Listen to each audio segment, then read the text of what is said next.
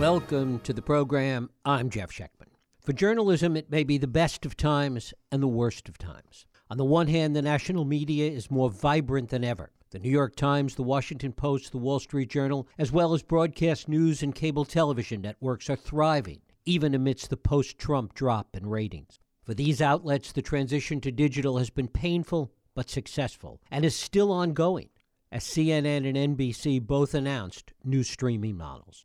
The New York Times now derives over 60% of its revenue from digital subscriptions. Recurring revenue models are driving the success of independent and specific news outlets, as well as individual journalists on Substack and similar platforms. While romantics rap quixotic about the 23 newspapers that once were available in New York, websites and Twitter have now subsumed that, and new sites start up regularly with lower barriers to entry and what some argue is a greater democratization of information. For local news, however, the story is not quite as good. What's happening in your neighborhood, your school board, your city council is a very different story. Thousands of local newspapers and local radio stations have shut down. Economics of the enterprise has proven to be unsustainable, and even large regional papers in places like LA, Chicago, and Miami have proven to be problematic. And while many of the best of these papers have been stripped and plundered by hedge funds, let's also remember that many were acquired by hedge funds out of bankruptcy. All of this begs the question of whether our political, cultural, and social problems stem from the top, as is assumed, or whether the hollowing out of news in our communities and a change in the makeup of the media business is at the heart of what's wrong. Is the press in this digital age freer and more vibrant, or are its limitations dragging democracy down? We're going to talk about all of that today with my guest, Brian Karem. He's an award winning journalist, author, and speaker. He's worked in both newspapers and television as an investigative journalist covering politics, crime, refugee issues, and state and local news. He's the recipient of the National Press Club's Freedom of the Press Award and appears regularly as a political analyst on television and served as senior White House correspondent for Playboy and currently writes a weekly column for Salon.com. It is my pleasure to welcome Brian Karem here to talk about his new book, Free the Press The Death of American Journalism and How to Revive It. Brian, thanks so much for joining us. Well, thanks for having me. Well, it's great to have you here. What is your biggest concern about the state of journalism today? There's very little journalism being done today, is my greatest concern. The stuff that I was taught and how I was taught to to do the work uh, has been uh, abandoned as uh, as media properties have been bought up, as uh, fewer and fewer uh, outlets remain, and it's become difficult, if near impossible, to do the job that as it should be done. When we certainly look at, at the national media, the New York Times, the Wall Street Journal, the Post, etc., certainly we see thriving journalistic enterprises. Yes, I don't. I, I think you see. Um, I don't know if I would would would agree with that. I would say that what you see is uh, businesses under uh, a model of communication um, being able to exist. But you have to remember that real journalism is often done at the community level, and politics uh, shouldn't play a part, and it does in journalism. And it's difficult to separate. The, the biggest difficulty in journalism today is separating journalism and it's become tethered to capitalism. Now, look, I'm a, I'm a, I'm a budding capitalist myself and, and fervently love it. And so if you want to go out and buy as many copies of my book as you want, have at it. I'm right there. But journalism and and capitalism shouldn't be tethered together because what happens is what you get in every uh, whether it's the New York Times and less so there because they've got a little bit more of independence because of their money, but everywhere else is that you, what you get is news that you want to read, see, or hear, rather than news that you need to read, see, or hear. And there's a great difference in that we stay in these informational silos where we read stuff that reinforces our own ignorance and, and beliefs rather than branching out and even being able to find real news because it just doesn't really exist anymore. Isn't that the fault of the consumer as opposed to, to the journalism? That's that well, it's both.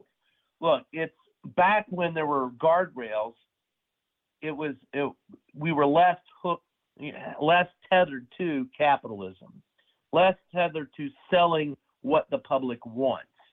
And so, therefore, the public didn't have the influence that it has on us now because back then there were people that knew the problem.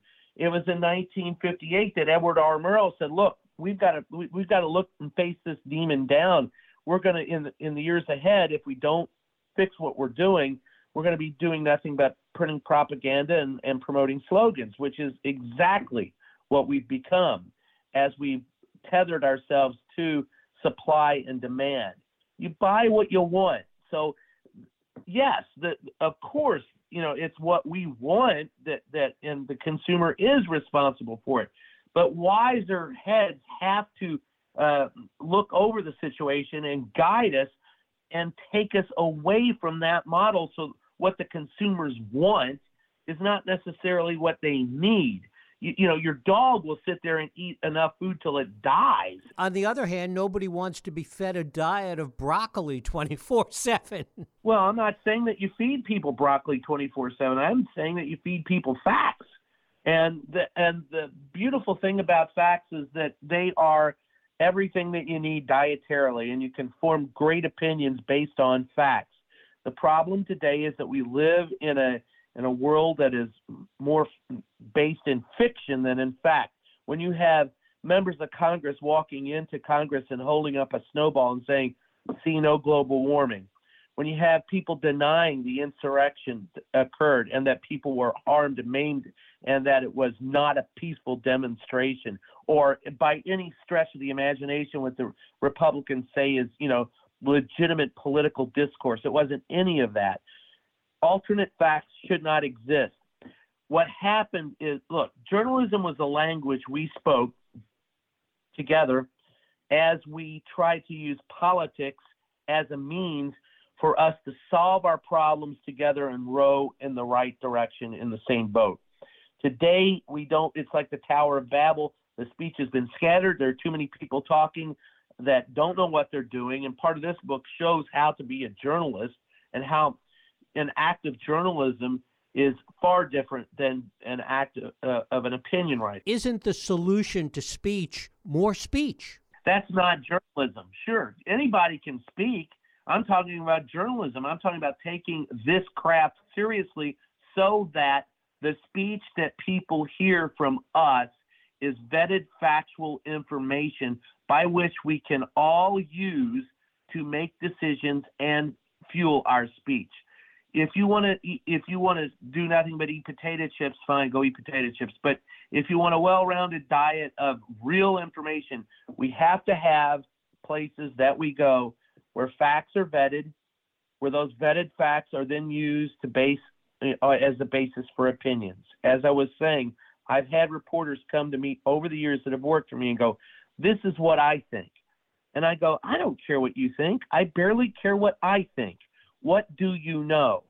There are reporters today that operate without, and I don't think you can call yourself a reporter unless you have a, a copy editor. There are many newspapers, many mainstream uh, media outlets that don't have copy editors. There are many reporters that don't know how to walk into a a, a city council and cover a city council or go to a city clerk's office and find information, you know, public records. All of those things are necessary. How do you talk to people? How do you ask questions? How do you find out the truth? We've lost that ability. So, yeah, you've got a lot of people speaking, and I'm all for that, but I'm not listening to a lot of it because it's garbage. I don't want garbage being spewed out in the name of journalism. If you want an opinion, fine. You have it, you can print it, you can put it online, and as many people that want to put out their opinion as possible, God bless Mazel Tov, go do it. But if you're going to call yourself a journalist, you better know how to vet facts and you better be able to, to present those facts in a manner that is concise and, by the way, factual. You talked about the idiot member of Congress with the snowball and, and, and the crazy language with respect to uh, the insurrection, et cetera, et cetera. All of that, though, has been properly reported in the mainstream media. Not not to be a big defender of mainstream media, but certainly the New York Times, the Washington Post, the Wall Street Journal, have, have, and, and television have all reported on on the misinformation there and the factual side of that. Reporting of facts does exist. I didn't say it doesn't exist. I see. I said there needs to be more of it. When was the last time a local newspaper went out and tested the water? When was the last time a local newspaper went out and uh, looked at your city council to decide how contracts are awarded? When was the last time? There are, for example, and here's a great example from an investigative report that my newspaper did a few years ago. Where does your money go? I'm, you're out in California, so you know what traffic light cameras are and speed cameras are. So you pay those. How much do you pay? Where does that money go? The assumption, of course, is that the money goes into the coffers of the local entity that is, you know, in essence, providing a road tax. It's, there's no, you don't get points on your license. You won't lose your license. The worst it'll do is hurt your uh, credit rating, or you'll get, you know, billed and you've got to pay it. But where does that money actually go? Well, in our case, we found out that half the money went to the taxing entity, half the money went to a whole a, a company in Florida that was a wholly owned subsidiary of a company in, in Pennsylvania, which was a wholly owned subsidiary of a, a country in uh, Los uh, a company in Los Angeles, which was a wholly owned subsidiary of a company in London, which, by the way, upon which on the board sat uh, a, a Bin Laden. So, how much of where does your money go? That type of stuff reporting is not done. It's easy to walk into Congress. That's a visual. And take a picture of a guy holding a snowball. And by the way, it isn't reported because it's it, it's factual information you need. It's usually reported because it's a visual that was done in front of a camera on purpose by someone trying to get you know clicks and clickbait. It was a staged event. Real honest to God reporting is investigative reporting. That takes time that takes money and it takes a lot of intelligence and a lot of experience to do it. And we're not doing it. Where who's poisoning our food supply? Why why did you not hear about the supply chain until it broke down when there's been warning signs that have been underreported for years?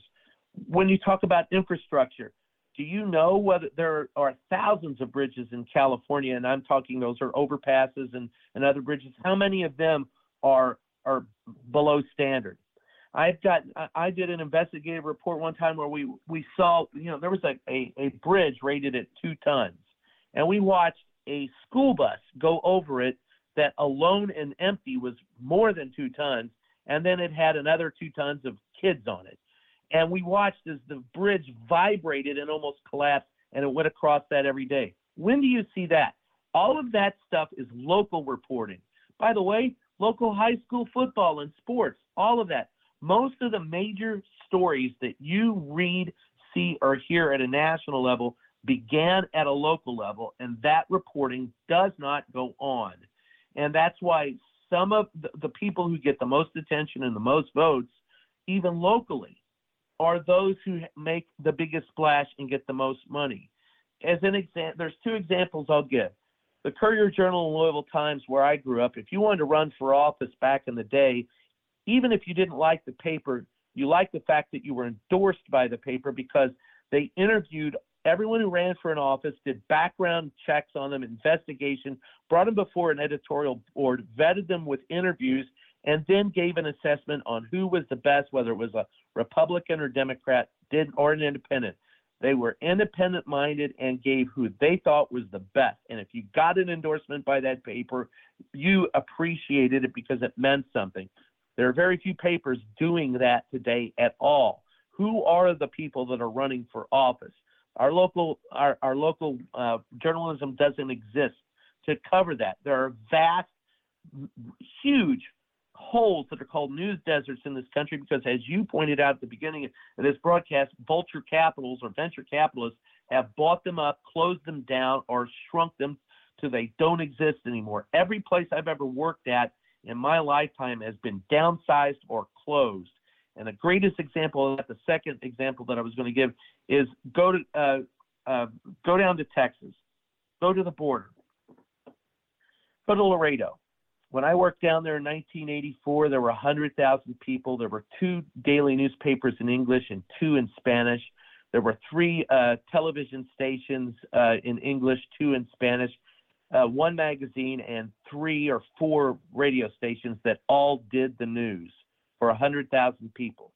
Today, there are three times the number of people in Laredo, Texas, 300,000, serviced by one newspaper and one television station, and that's it. On the day that I was born, on the, there are more than two times the number of people on this planet is the is on the day that I was born, and half the number of journalists. That's the problem. Certainly, everything you say with respect to, to local journalism is absolutely true. The argument is why does why is that the case? How did we get to this point? You know, one of the problems with these hedge funds and and they certainly have done a hell of a lot of damage in terms of local journalism. But many of the outlets that they've bought, they've bought out of bankruptcy. These were outlets that were struggling and broke before the hedge funds even bought them. There's a problem that's larger than just the number of journalists. There's a problem in terms of the American public. No, the problem is in terms of the American government, not the American public. Well, the American public elected the government, but it's the government that, elected to destroy journalism. It began, it started with Richard Nixon. It took root with uh, Roger Ailes and Ronald Reagan, and every president, Democrat and Republican, in the last 40 years has destroyed or taken steps to help destroy journalism. Local newspapers, state, federal, and local governments are responsible for removing community service ads, public notice ads, because they, they would rather publish them on their websites than put them in a newspaper. That is a transparency issue problem that we now do not actually know what's going on in our government. Look, I can print a newspaper today. I, I can show you a newspaper printed in 1815 that I have a copy of. It's the same today as it was then. It can't be hacked. It can't be changed. It's finite. It's invaluable when it comes to a court of law and in history. I can go online and hack anything. So the government should not be allowed to provide that information without it being vetted by a newspaper. Also, it takes away profits, and many small newspapers can exist without those public notice ads, the, and the, they underwrite those newspapers. That's how we've destroyed journalism at that level. At the federal level, what Nixon and wanted was to take the, the blinders off or to take guide guardrails off and let people buy each other up. Nixon wanted it. Reagan began it and it was the 19 it was Reagan who got rid of the fairness doctrine. It was uh, Reagan who helped uh, multiple ownerships occur that which gave us Sinclair, which gave us you know you used to have in the 80s as I point out in the book we were the unions he destroyed unions. We were trying the unions were trying to limit newspaper ownership so newspapers could stay viable. They went broke because they couldn't stay viable as they were bought up here's what happens if you own a large newspaper or a large television station or a network and you buy up somebody smaller well you've got let's see the larger you already have a correspondent in the state capital you already have one in dc what do you need another one for let's save money we were always told that we were saving money to benefit journalism, but it didn't go back into journalism, didn't go back into the newsrooms. It went into the pockets of the people who owned the corporations. It never went back into journalism. So what you end up with, people aren't stupid, aren't that stupid. You pick up a newspaper and you go, there's no original reporting here. Looks nice, looks pretty, a lot of ads, but why should I buy this? There's nothing here for me a lot of people would pick up local newspapers to cut out the pictures of their kids playing high school football. You saw high school football results. You didn't get those anymore. All of those things helped you buy newspapers. And by the way, newspapers are different than what you get on the internet. On the internet, you're going for a hard target search. I want to see a story about Joe Rogan. All right, well, you, you, you go and there's a story about Joe Rogan. Newspapers, you have thumb through it and you learn stuff you may have never known before. And those public notice ads were used by salesmen and lawyers. They would look at them and go, oh, look, so and so is, you know, there's a meeting this Saturday. Oh, this estate sale happened. Oh, here's somebody I can call as a customer. It helped build communities and not tear them apart. So newspapers and television stations and radio stations that went broke went went that way because they were gutted. And there was it's like buying a Cadillac without a without a an engine in it. That's what journalism became. It looked real pretty, but it wouldn't go anywhere. That's why they went broke. That's why they have problems. The government did it. Reagan started it. The 1996 Telecommunications Act gave us iHeartRadio, where you can go into one city and there'll be 18 radio stations all owned by the same person. It's like, you know, that's it's all the same. It's all vanilla pudding. It, and then you had the Patriot Act, which helped spy on us. Then you had Obama, who used the Espionage Act eight times to go after reporter or uh, confidential sources, and that has to stop. All every president from Reagan on has done this. So it ends up where we are today without any legitimate journalism at all. People screaming from the left and the right. Everyone knows there's something wrong with journalism, but nobody can put their finger on. They think they know what it is, but they haven't been in the business doing it. I have, and I'm telling you, those are the problems. The government and big business has destroyed journalism. We need to break up media monopolies. We need to encourage local journalism. We need a, a fairness doctrine to protect and make sure that we uh, send out vetted facts. And then finally, we need to have a, a shield law, a national shield law, so reporters can protect their sources. Those things will help build journalism back. Having said that, and and it was a great nostalgic trip, but how do we improve journalism in in the real world in a world in which print is continuing to die i mean i think it was the the ceo of the new york times acknowledged in an interview several weeks ago that that she could imagine that that the print edition of the new york times would go away at some point as, as will most newspapers. The fairness doctrine is not coming back. There is a movement to bring it back. We need to encourage it. How do we do this in the real world? Break up media monopolies. Give low uh, low interest loans to uh, local media. Newspapers don't have to die. Books aren't dying. You still buy a book. My book's out there. Buy it. It's called Books are thriving. Books are uh, thriving. Yeah. Yes. So newspapers would thrive if there were anything in them worth reading. If they were as they as they used to be a repository. And by the way, even though they are dying, they are still the basis for most television, national television news stories. It's hilarious.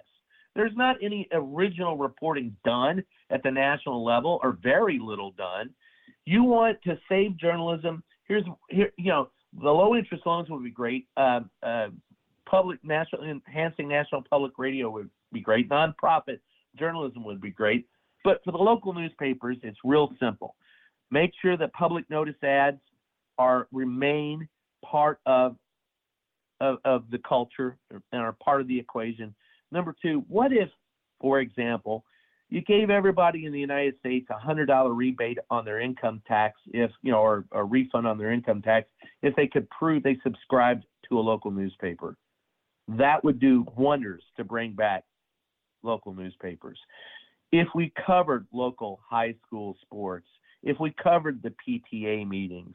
All of those do have, there are local readers that have an interest in those things. And they used to be done. They became, they were not economically viable once the costs became so prohibitive and they are not prohibitive anymore. They can be done. It became cost prohibitive because the large corporations saw them as lost leaders and didn't want to do them anymore. They failed because big business and big government failed us. We see that for you know attempts at local journalism, things like the Texas Tribune and, and others, are are working because they're on a subscription model and a philanthropic model. Well, I think you have to have both. Uh, it's it's nice if you've got some rich guy who doesn't mind, you know, like like like uh, you know, the, the movie where Rosebud, you know, and he goes, hey, uh, uh I'm going to lose a million dollars a year. And he goes, good. In 68 years, I may have to worry.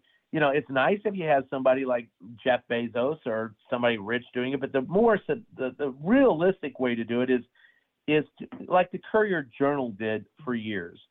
They there were a, uh, there was a saying over the door when I first started working there. You know, from Robert Worth Bingham, who said, "I've always looked at these newspapers as a public trust and have endeavored to operate them in, in that way or something words to that effect.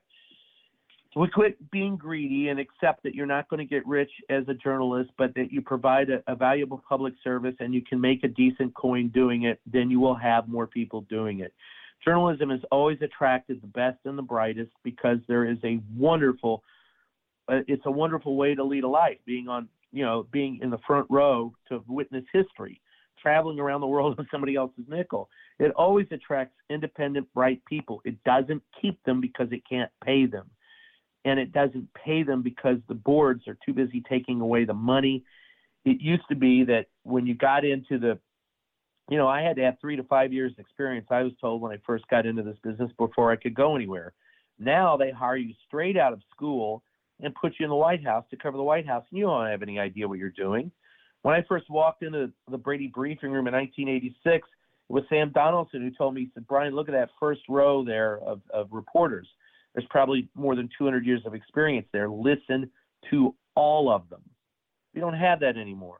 You look at the first row of the Brady briefing room, and it's a bunch of kids that have very little uh, experience and are susceptible to being uh, coerced by the powers that be into doing, you know, it, it's called access journalism. You want access? Be nice.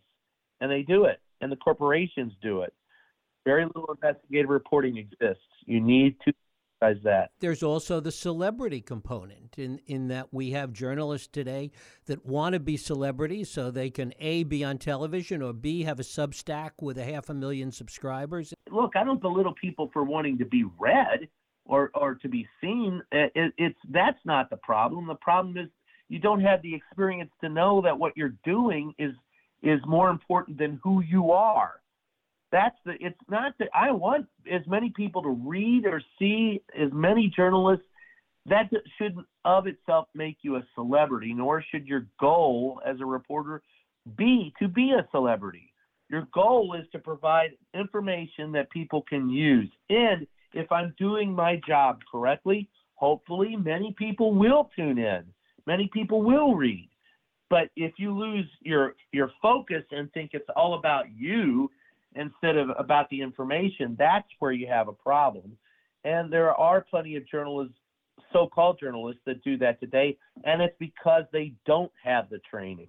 Look, Sam Donaldson, uh, Helen Thomas, Walter Cronkite, many people saw them, right? Many people read them, but they didn't put their celebrity status ahead of the journalism. By the way, it was Walter Cronkite. You know, they say there's no opinion, and you, you, you valued Walter Cronkite's opinion when he gave it about the Vietnam War because he had the, the gravitas and the experience to give it to you. He had been a reporter in World War II. He had been a beat reporter. He had all of this experience. And when he became Walter Cronkite, you know, the, the, the anchor, you believed him because you trusted him and you trusted him because you knew he had the experience and he was there doing the job right. That's why he got his celebrity. He didn't get his celebrity because he went after clickbait or that he, you know, was screaming and ranting and raving. He did the job correctly. They gave Sam Donaldson grief for asking questions and yelling them. But Sam always kept his head on straight. He, by the way, he wrote the foreword of the book. The book is called Free the Press. Go ahead, buy as many copies as you want. It was it was Sam who you know who who get earned a reputation of being combative, but it was with it was with Reagan, it was with Carter, it was with Clinton, it was with Bush. He didn't care. As he said, he knew that the uh, the president and their people were there to put his best foot forward. Our job was to hold their feet to the fire and make them accountable. Today we don't have that because we don't have the experience. I want as many people as possible to read, see, or hear journalists that do the job correctly and not journalists that do the job for the greater glorification of themselves. And what is your view? We only have a couple of minutes left, but talk about your views of, of young people that are coming out of journalism schools today. Well, I'd like like to see more of them come out of journalism school, but they are coming out of journalism school and going into PR or other communications because the job simply I can't tell you the number of times a week when I have young reporters ask me if they know where, you know, do I know where they can, you know, seek gainful employment and make some money? Eh, the the pay is poor. The it, you have to be drawn to this job for it, it's a bit of a calling, and you have to be drawn to it for that. I think that um, you need to come out of this out of school and get a job learning what it is to be in this business first It's great if you get a, you know, I'm not going to hold it against you if you get a job in the White House straight out of school, but don't think just because you did, you're the best and the brightest. You just may be the cheapest and the dumbest. Is there anything that gives you optimism about the state of journalism going forward? Yeah, I'm still above ground, so as long as I'm uh, on this side of the dirt, I will be optimistic and push for what I think is is best in journalism, and that's vetted facts, uh, experience, and valued opinions labeled as such. Brian Karem, his book is Free the Press The Death of American Journalism and How to Revive It. Brian, I thank you so much for spending time with us. Sure, it was very enjoyable anytime. Thank you.